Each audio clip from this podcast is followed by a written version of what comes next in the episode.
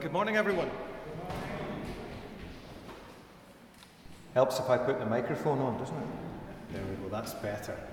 Uh, lovely to see you all here this morning uh, for worship. I think you're all Kent faces, you've all been back, so you don't need me to give you uh, the usual spiel. Uh, you know the score as far as the, the COVID stuff goes. Um, just one wee bulletin to bring to your attention, and that's uh, that Caroline and Alan and I think some of the eco group tomorrow are doing a wee bit of gardening uh, around the annex. There's a few bits and pieces still to be done. Uh, so if you're free tomorrow at uh, 10 o'clock in the morning and you'd like to come and join in, I know they would be very glad uh, to see you. So just gather at the annex at 10 tomorrow. And I think there are plans afoot um, to maybe do some planting, uh, possibly some uh, Saturday in the, the weeks ahead. So if you have bulbs at home that you're not needing, and you might want to contribute these, the idea would be folk would just bring along whatever you've got at home that you're not using, or cuttings of things, and we can plant them uh, into the border beside the, the annex. Uh, but more about that later when we've chosen a day. Now, those are all our announcements, so let's worship God now in our opening hymn, which is number 153 Great is Thy Faithfulness. Let's worship God together. And Caroline, I should have welcomed you at the organ today. It's, it's great to have you helping out today. Thank you for deputising for Alan.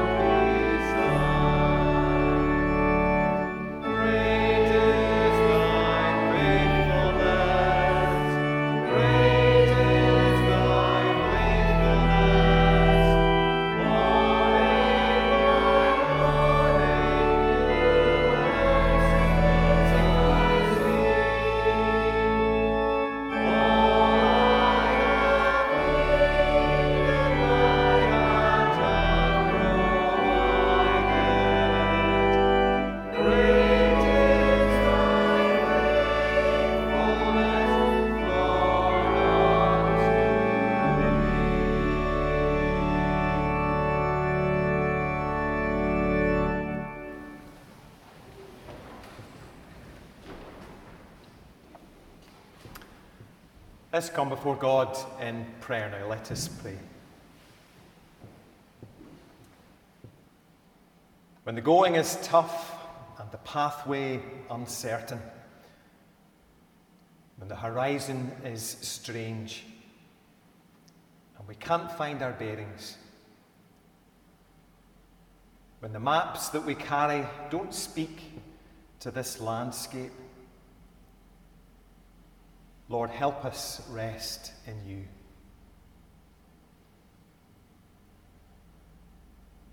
When the going is easy and plans come together, when an energy builds and things get accomplished, when we toast our successes, but remember to thank you. Lord, help us rest in you.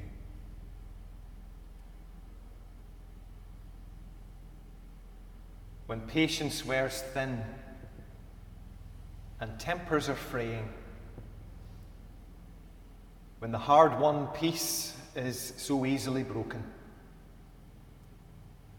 when our bones have grown weary from watching and waiting. Lord, help us rest in you.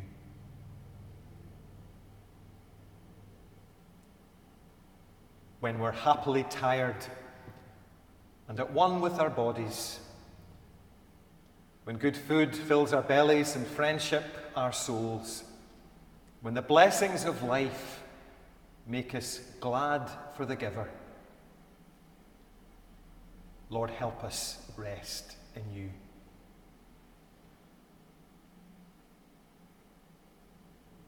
We rest in you, our dear God, our strong fortress our high tower, our solid rock, our sure foundation. We rest in you. Like a babe cooing into its mother's breast, like a prodigal held tight in the Father's embrace, like a company of friends who share words in silence with equal ease, like a patient, trusting in the care and skill of those who are tending to her. We rest in you, living God, to redeem our lives both now and in eternity, to draw us into the full measure of our humanity to see us in your time and not without struggle become the men and women we were created to be.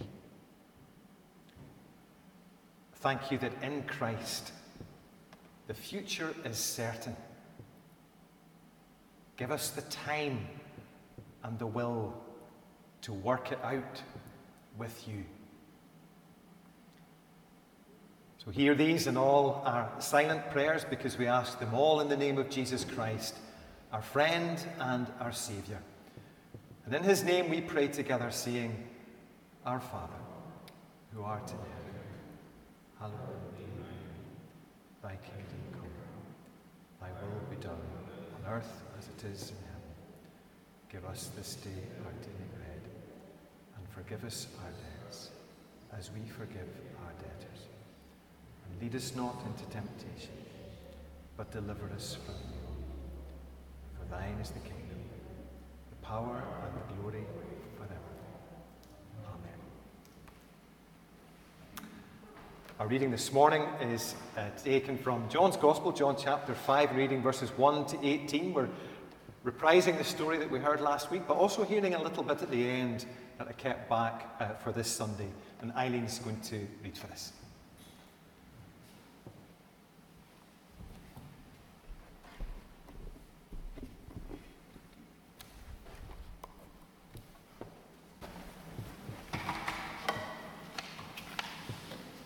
Some time later, Jesus went up to Jerusalem for a feast of the Jews. Now there is in Jerusalem, near the sheep gate, a pool, which in Aramaic is called Bethesda, and which is surrounded by five covered colonnades. Here, a great number of disabled people used to lie the blind, the lame, the paralyzed. One who has, was there had been an invalid for 38 years. When Jesus saw him lying there and learned that he had been in this condition for a long time, he asked him, Do you want to get well? Sir, the invalid replied, I have no one to help me into the pool when the water is stirred. While I am trying to get in, someone else goes down ahead of me. Then Jesus said to him, Get up, pick up your mat and walk. At once the man was cured. He picked up his mat and walked. The day on which this took place was a Sabbath. And so the Jews said to the man who had been healed, It is the Sabbath. The law forbids you to carry your mat. But he replied, The man who made me well said to me, Pick up your mat and walk.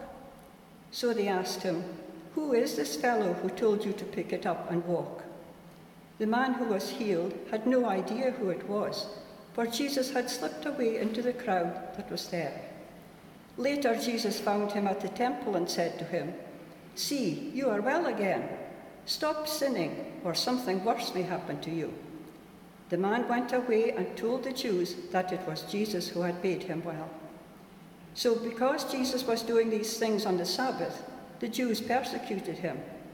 Jesus said to them, My Father is always at his work to this very day, and I too am working. For this reason, the Jews tried all the harder to kill him. Not only was he breaking the Sabbath, but he was even calling God his own Father, making himself equal with God. Amen. Let's take a moment to pray together. Let's pray.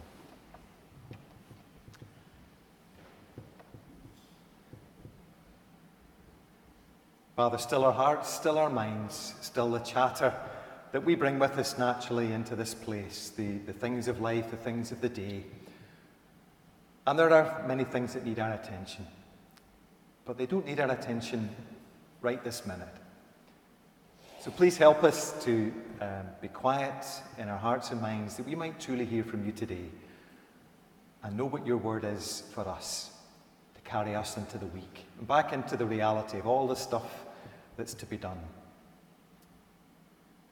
Make this a quiet centre for the next 15 minutes, and may we meet with you here. For we ask it in Christ's name. Amen.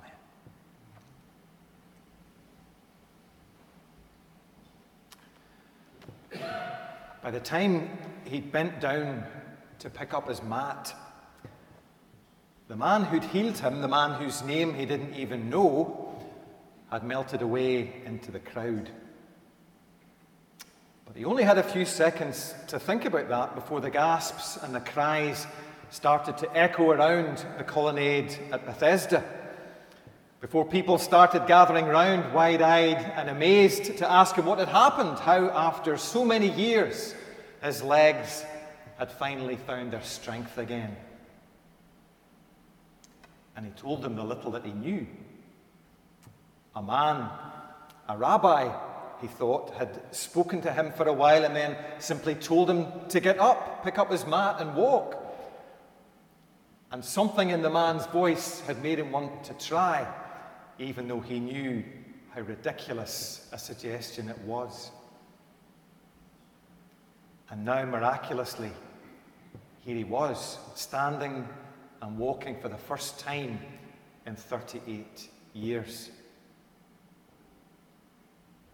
The press of curious bodies around him was a blessing, allowing him to lean on people as he took a few more tentative steps and made his way out onto the streets and into this new unknown life that he couldn't even have dreamt of that morning. What would he do now? Where would he go? And where had the man who had healed him gone to? His mind was racing with questions. But his heart told him that the rest of his life could wait at least another few hours. It was only right that his first walk should be to the temple, where he could give thanks to God for this restoration, and maybe he'd even find the healer there too.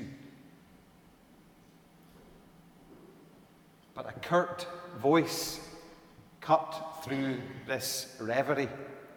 What do you think you're doing carrying that mat? Don't you know it's the Sabbath? He looked up to find three Pharisees glowering at him. The man who made me well said to take up my mat and walk, he explained. And the strange thing was, they didn't even seem to notice the part about his getting well. They didn't ask anything about it. All he wanted to know was who told him it was okay to break their law. And the way they said it left him in no doubt that if he didn't tell them, then he was going to be the one in the firing line.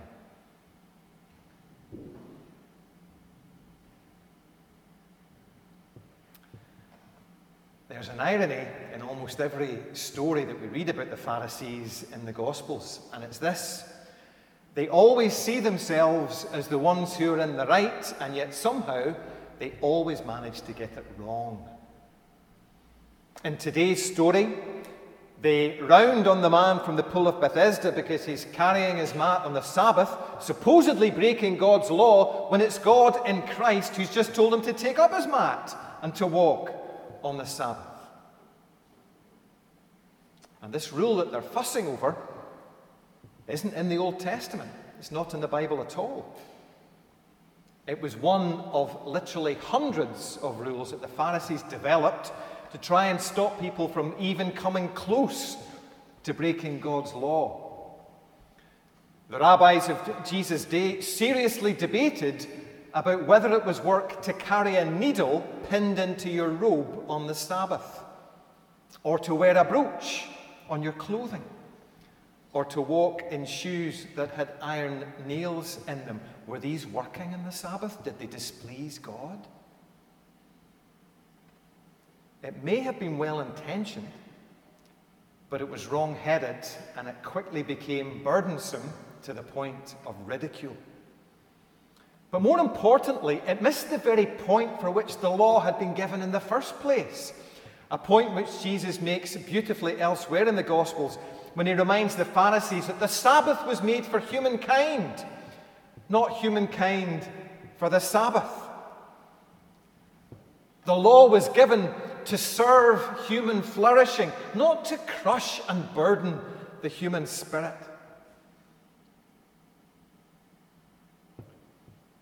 When, like the Pharisees, we think of God first and foremost as a judge and speak as though obedience to his law is all that matters to him, we miss the heart of what the law was given for, and we also miss the heart of God into the bargain.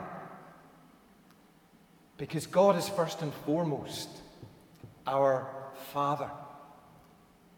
That is how Jesus taught us to pray. Our Father.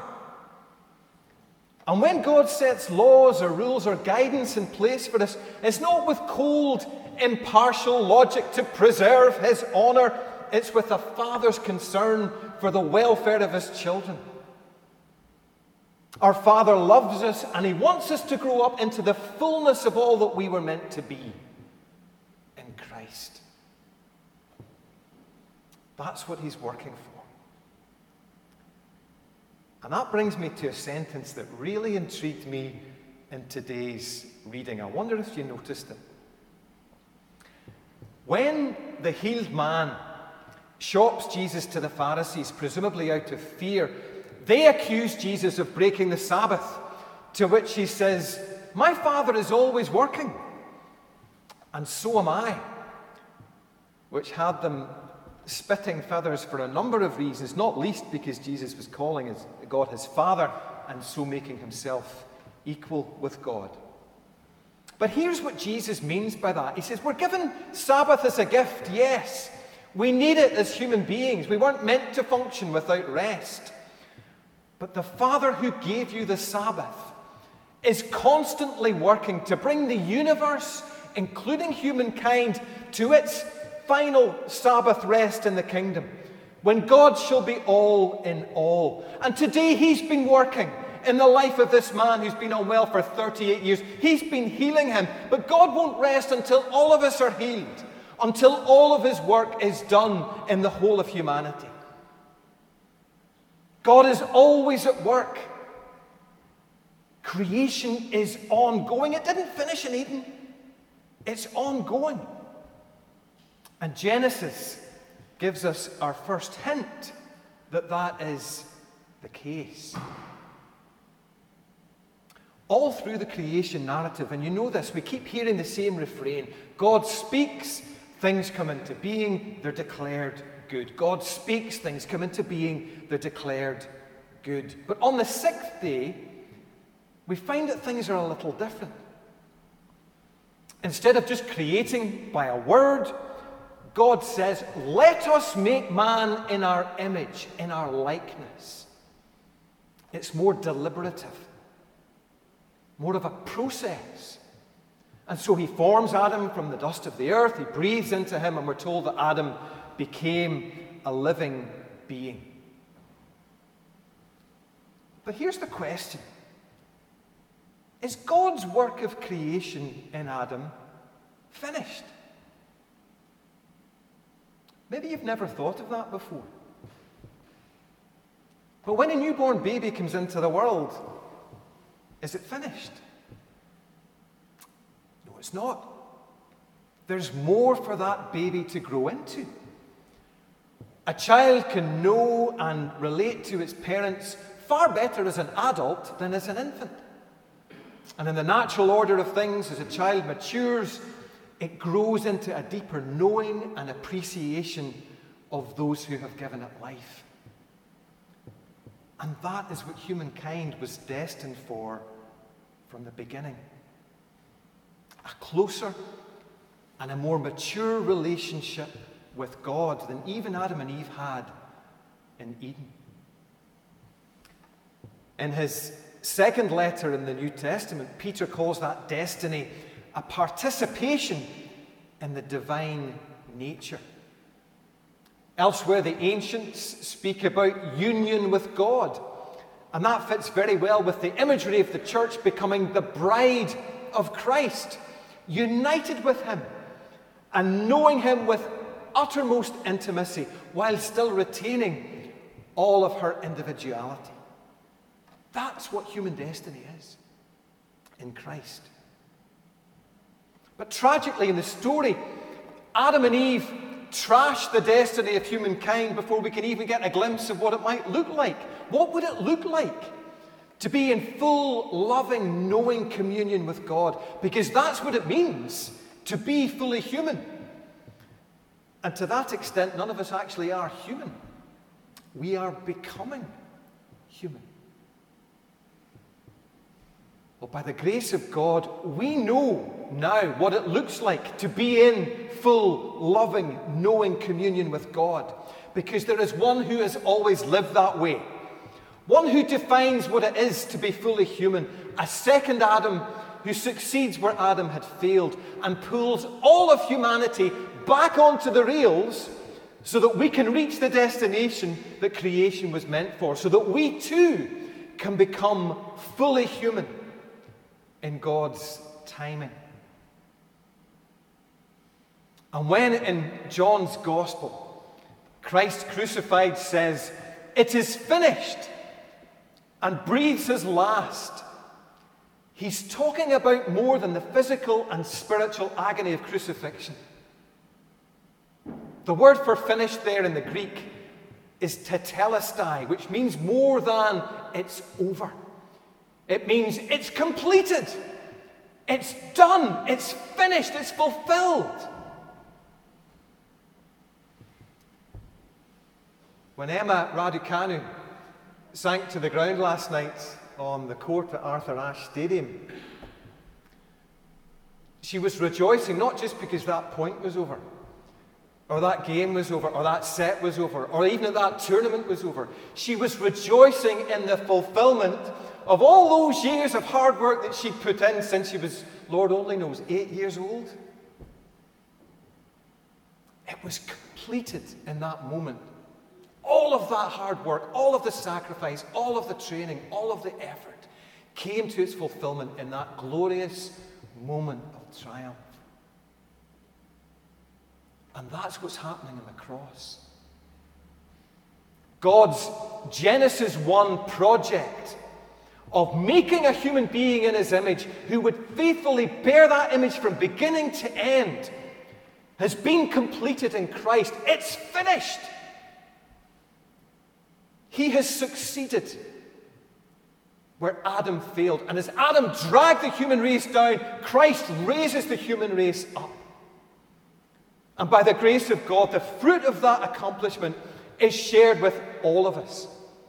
As Paul says in Colossians 1, he has reconciled you by Christ's physical body through death to present you holy in his sight, without blemish and free from accusation, if you continue in your faith, established and firm and not moved from the hope held out in the gospel. I need you to hear that this morning. God has done the reconciling that sees us made right with Him. All we need to do is accept that by faith and live into it. Faith does not uh, uh, earn the gift of God's love and forgiveness. They are already ours in Christ.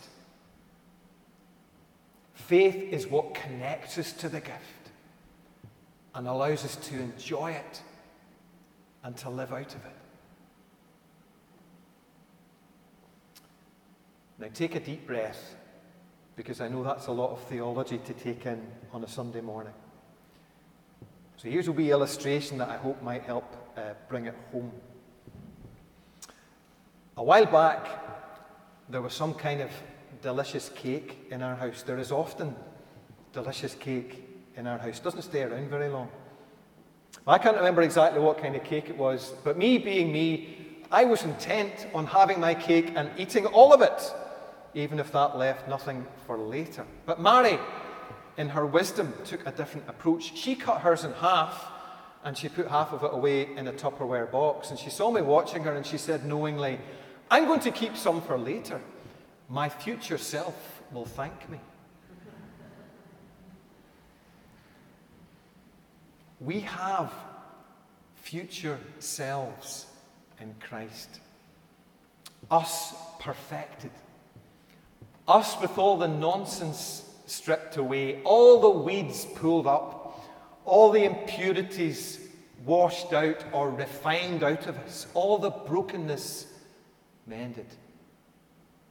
Holy, without blemish, free from accusation, done, fully human as we were always meant to be. It is finished in us.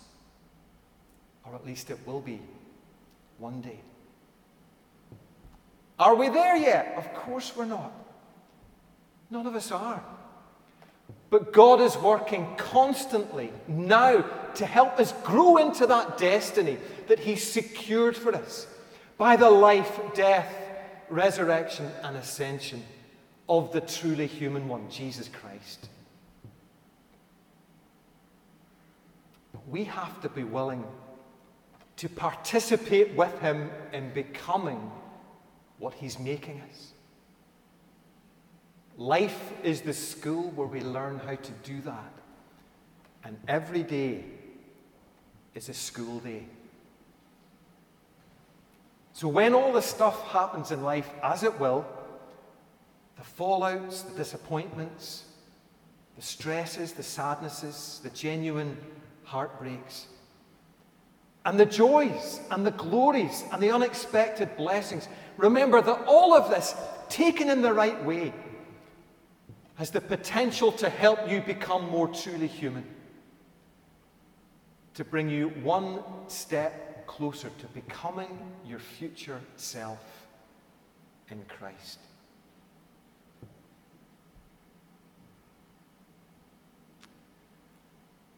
I've just finished a biography of Eugene Peterson, who, was, who I was fortunate enough to spend some time with back in 2009. He was a remarkable writer and pastor, Eugene.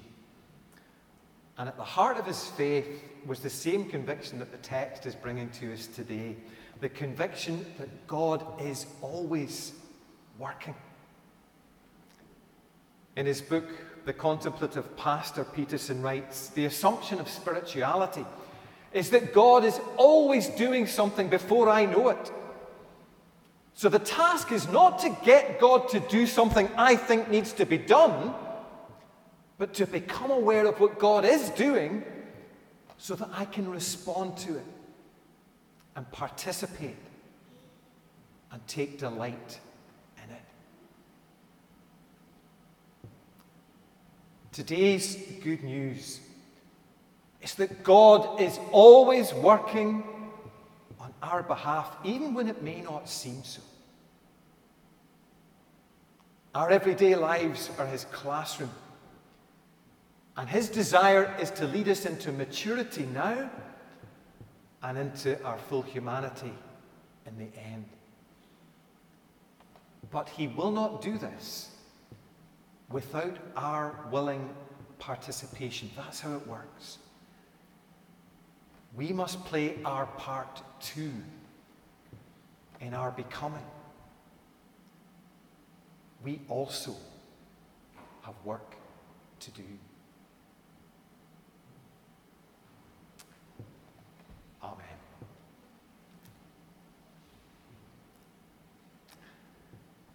We're going to spend some time now praying for others, and Caroline is going to lead us in those prayers.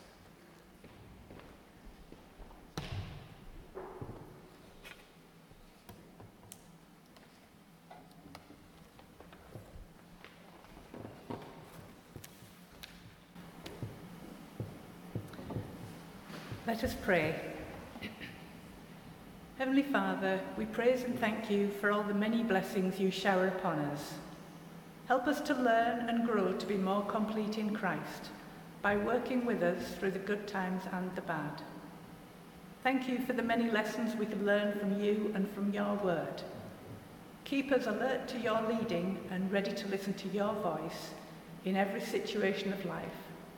And thank you for your amazing grace that through faith in Jesus, we have not only been forgiven of our sins, but have been given all we need for life and godliness. Oh Lord, we pray for the people of Afghanistan facing an uncertain and probably dangerous future. We pray that there may be a generous response to their need for a safe haven and help towards their future needs. May those countries and individuals who are able to respond do so generously. Lord, we pray for wise decisions over the future management of the COVID pandemic and particularly over the global allocation of COVID vaccines. Oh Lord, we remember all the people of the world who are suffering the results of climate change, heat waves, fires, droughts, floods. We pray for them and for all the people and organisations which are trying to mit mitigate these difficult situations. We pray for all those who will attend the COP26 meetings in Glasgow this autumn, that they'll take seriously the causes of climate change and the actions that need to be taken to limit it. Oh Lord, we pray for those who are starting college or university and may be leaving home for the first time. Be with them as they take these first steps and help them to start their new lives with calmness and confidence. Lord, we pray for your church here in Belhelvie Parish. Help us to serve people without judgment and help meet their needs. We pray for our church congregation. Strengthen the ministry that is in us all, and we give special thanks for Paul as he ministers to us. May we all recognize and acknowledge the gifts you give and step out in faith as you call.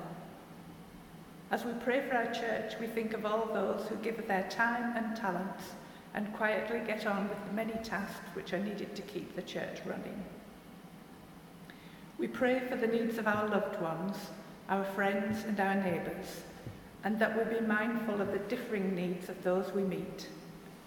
Help us to be there when needed, sharing the happy parts of life and being supportive during the lowest times. We remember all in special need this morning and bring before you those ill at home or in hospital and those who care for them. We bring before you those who feel no one cares for or about them, for the unemployed, the poor, the lonely, the depressed, and those suffering injustice and neglect. May we come beside those in need as you make them known to us, and bring your peace to all who are suffering today. And finally, Lord, we pray for ourselves.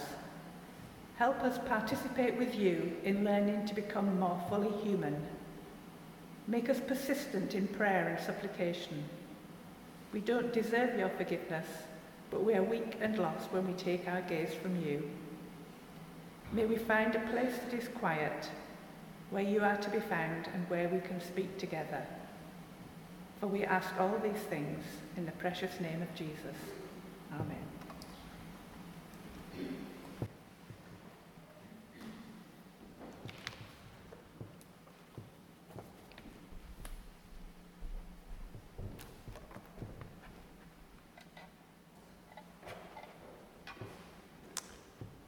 Thank you, Caroline.